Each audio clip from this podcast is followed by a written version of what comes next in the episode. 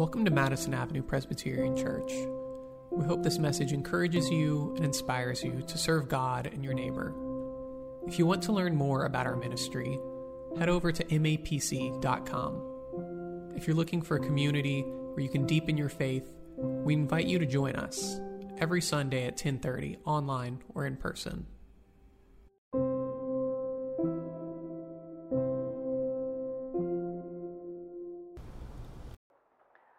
Gospel lesson is from the Gospel according to Matthew, chapter 20, verses 1 through 16.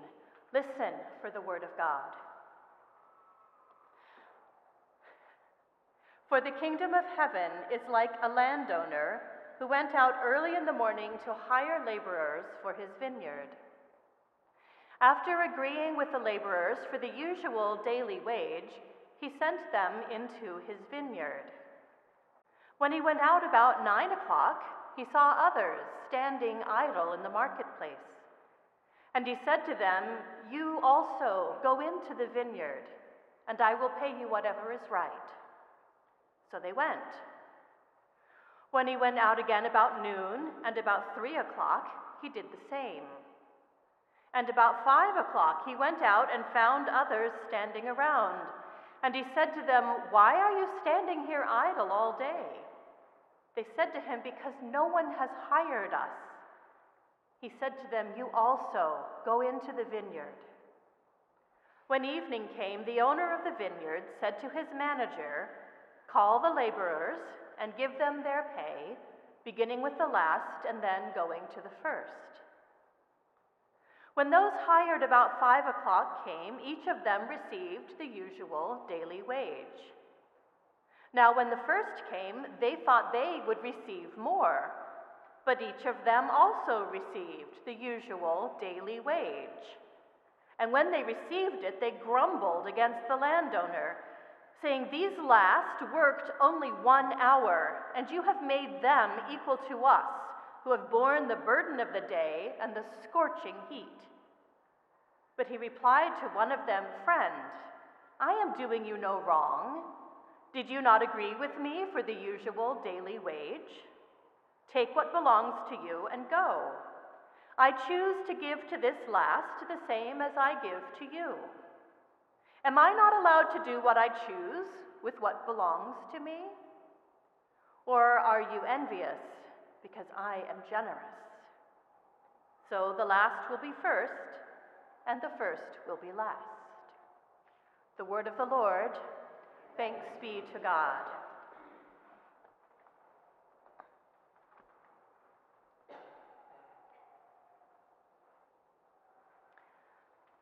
One of the things that I would regularly marvel at when I was walking across France and Spain a year ago on my sabbatical pilgrimage was just how little one actually needs.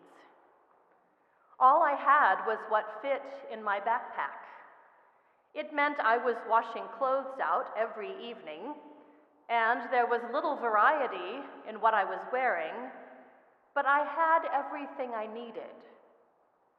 I would think of all the possessions that fill my apartment and my overflowing storage unit and my office, and sometimes wonder what it would be like just to get rid of it all. I have inherited and accumulated so much in my six plus decades of life. And I really don't need all the things that fill my living and my workspace. Of course, while I was walking day after day, I had the luxury of having other people prepare my food. I just had to carry enough water and perhaps a picnic and a few snacks for the day. I also had the luxury of knowing I would have a safe, secure place to lay my head each night. But one of the things I realized was that we really don't need that much shelter, water, food, and a change of clothing. Of course, my pilgrimage experience was not my usual everyday life.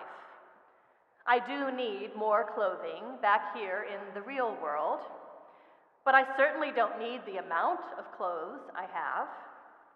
And I do need kitchen and household supplies and some furnishings, but I could probably easily get rid of half of what is in my kitchen and still be just fine. Though it is not a necessity, having some art on the walls and books on the shelves enriches my life. Still, my life could do with a major clearing out, and I would be absolutely fine.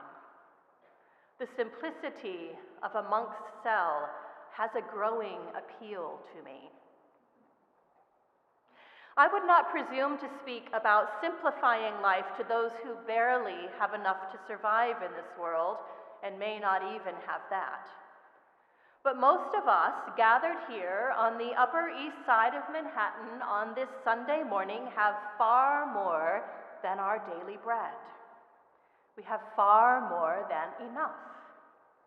And in this world where there is an ever widening gulf between those who have far more than enough and those who are barely surviving, I think God calls us to reflect on just what is enough. I think living faithfully requires such reflection. The people of Israel fled Egypt and God had Moses lead them into the wilderness. Old Testament scholar Walter Brueggemann says the wilderness, in the tradition of Israel, signifies multiple things. First, it is geographical. The area Israel had to traverse to carry them from Egypt, from slavery, to the Promised Land, a place of secure well being. The wilderness also signifies an area without life sustaining resources. There's no water, bread, or meat. This part of the book of Exodus is known as the sojourn tradition. And as Brueggemann says, we go from one narrative of crisis to another, crises that teach the people about their relationship with God. God reveals to them time and again that the Lord hears their cries and will sustain them, will make sure they have enough. In our passage for today, the people are so desperately hungry that they complain to Moses and Aaron, We wish we were back in Egypt again. They were treated brutally in Egypt.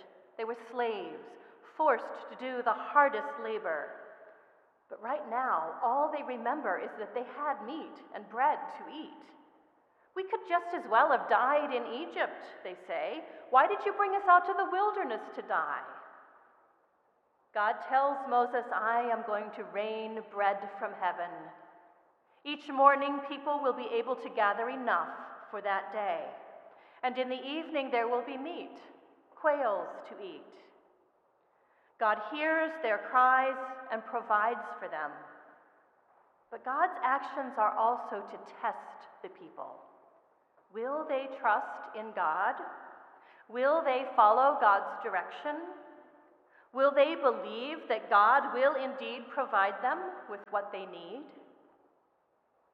Our reading for today ended at verse 15, but it's important to hear the rest of the story. The Lord commands the people to gather as much manna as each person needs for a day. No one will go without. God is providing enough for everyone. But they are not supposed to leave any of it overnight. They can't save it for the next day. God is testing them. Will they trust that God will send the manna again the next morning and the next for as long as they need it? Imagine how tempting it would be to save some for the next day. You are in the wilderness, a place that cannot sustain life. There is no regular supply of food. Who wouldn't think it wise to gather more than you need and save some for the future? But that's not what God's wilderness economy is about. God is teaching the people to trust that they will have what they need to survive. God will sustain them.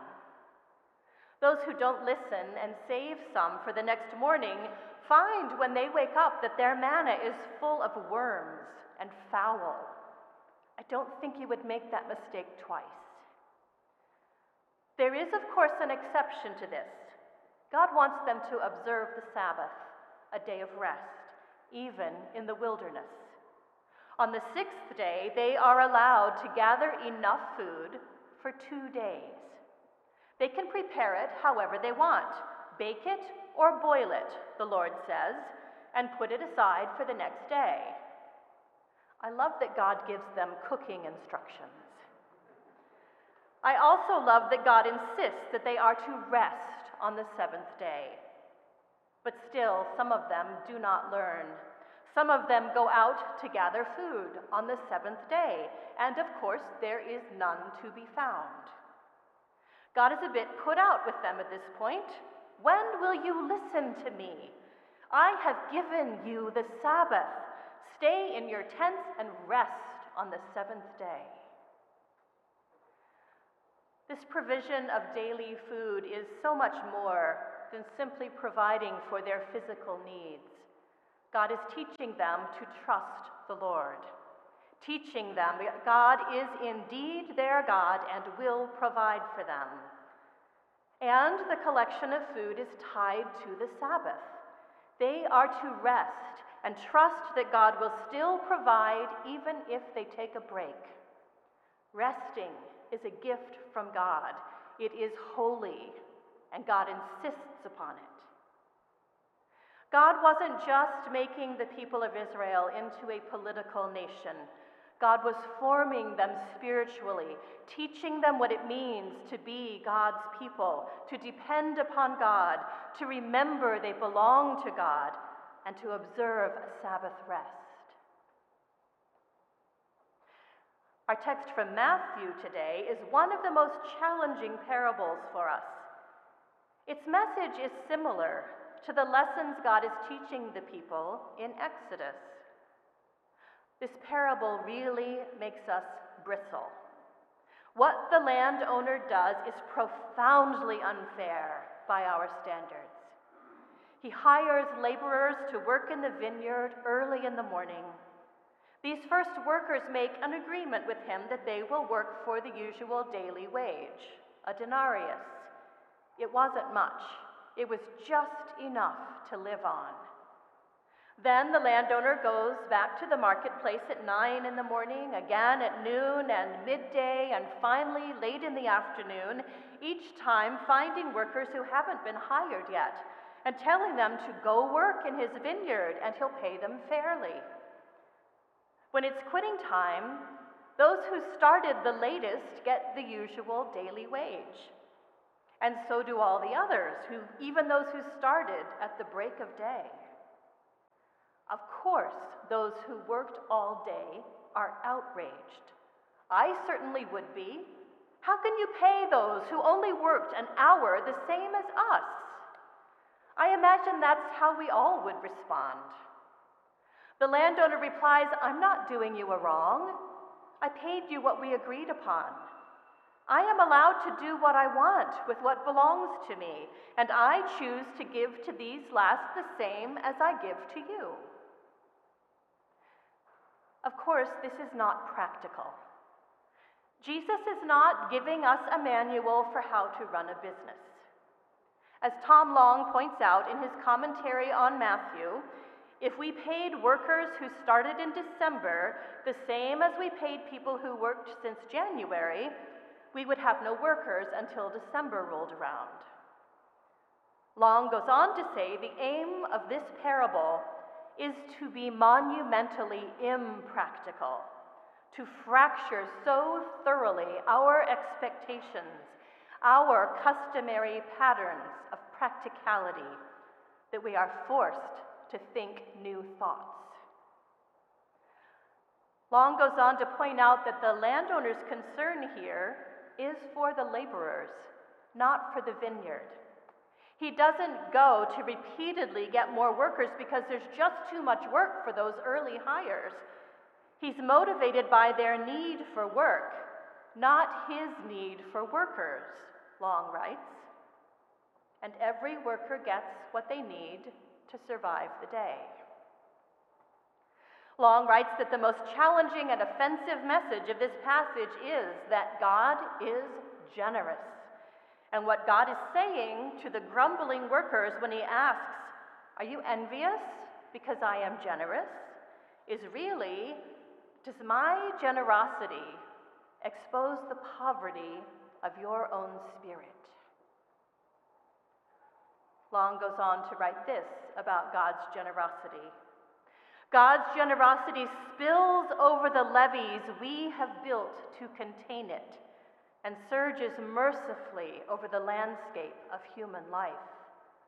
The rush of God's generosity bears away in its flood every rickety shack built on human schemes of merit and this world's view of goodness. I think both of these texts speak to the blessing and challenge of having just enough. It is a blessing that God takes care of the people in the wilderness, giving them just enough to meet their daily needs. And the landowner gives the laborers, all of them, regardless of how long they have worked, what they need to sustain them for the day. What a blessing to be so cared for by our God, whose generosity is beyond our understanding. What a challenge not to be outraged over God's generosity to others who aren't as worthy or haven't worked as hard. What a challenge to trust that enough is enough. And we really don't need to accumulate and store up and hoard more. When our modern consumption is killing the earth and its inhabitants, when so few hold most of the world's wealth, while thousands are fleeing homes that can no longer sustain them. In our world and our city, where luxury apartment buildings and office buildings and storefronts sit empty, while so many are in desperate need of shelter and affordable housing, we need to reflect on what is enough. Our faith demands it and our world demands it. I would encourage all of us to consider the concept of enough as a spiritual discipline, to ask ourselves, what is enough? To reflect on our purchases, our resources, and our life choices, asking, what is enough? To give thanks and take time to appreciate that we do have enough. And having enough, maybe we can give more to others so they might also have enough. I read and then watched the embedded video in Friday's New York Times of Professor Robin Wall Kimmerer's opinion piece. If you missed it, I commend it to you. You may be familiar with her as the author of the best selling book, Braiding Sweetgrass. Her piece in the Times is called The Turtle Mothers Have Come Ashore to Ask About an Unpaid Debt. She writes about a turtle that comes to lay her eggs every summer on the volleyball court at Cranberry Lake Biological Station in the Adirondacks, where she teaches field research in the summer. One recent summer, a dozen turtles showed up and when these scientists went to investigate why, they discovered that the level of the lake had risen so high that their usual sandy nesting places were underwater from unusually heavy rains. As a member of the Potawatomi people, the creation story that is a part of Kimmerer's heritage tells of how our home was made on the back of a turtle who gave herself so that the animals and plants could make Turtle Island, or North America. Kimmerer writes, I think the turtles headed for high ground with a kind of desperation to ask us to pay attention, to see that we teeter on the brink of climate catastrophe, with our plant and animal relatives disappearing in waves of extinction. We need more than policy change, she continues. We need a change in worldview from the fiction of human exceptionalism to the reality of our kinship and reciprocity with the living world. The earth asks that we renounce a culture of endless taking so that the world can continue. Our culture of endless taking is not the worldview or lifestyle God calls us to. The people of Israel had to learn that God would provide their daily needs in the wilderness, and that was enough. Jesus asked us to pray for our daily bread, taught us through parables that it is useless to store up our wealth in bigger and bigger barns, taught us that God's generosity overflows so that all of us can have enough. This fall, I challenge all of us to take on a spiritual discipline of enough.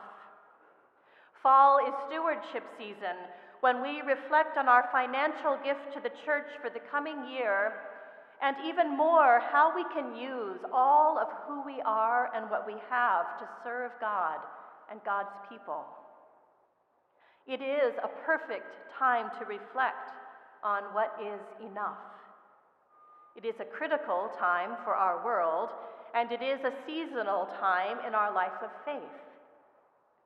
It is a blessing to be satisfied and grateful for enough.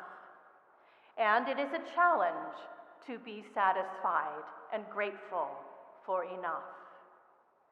May we embrace both the blessing and the challenge as we move forward in our lives of faith. Amen.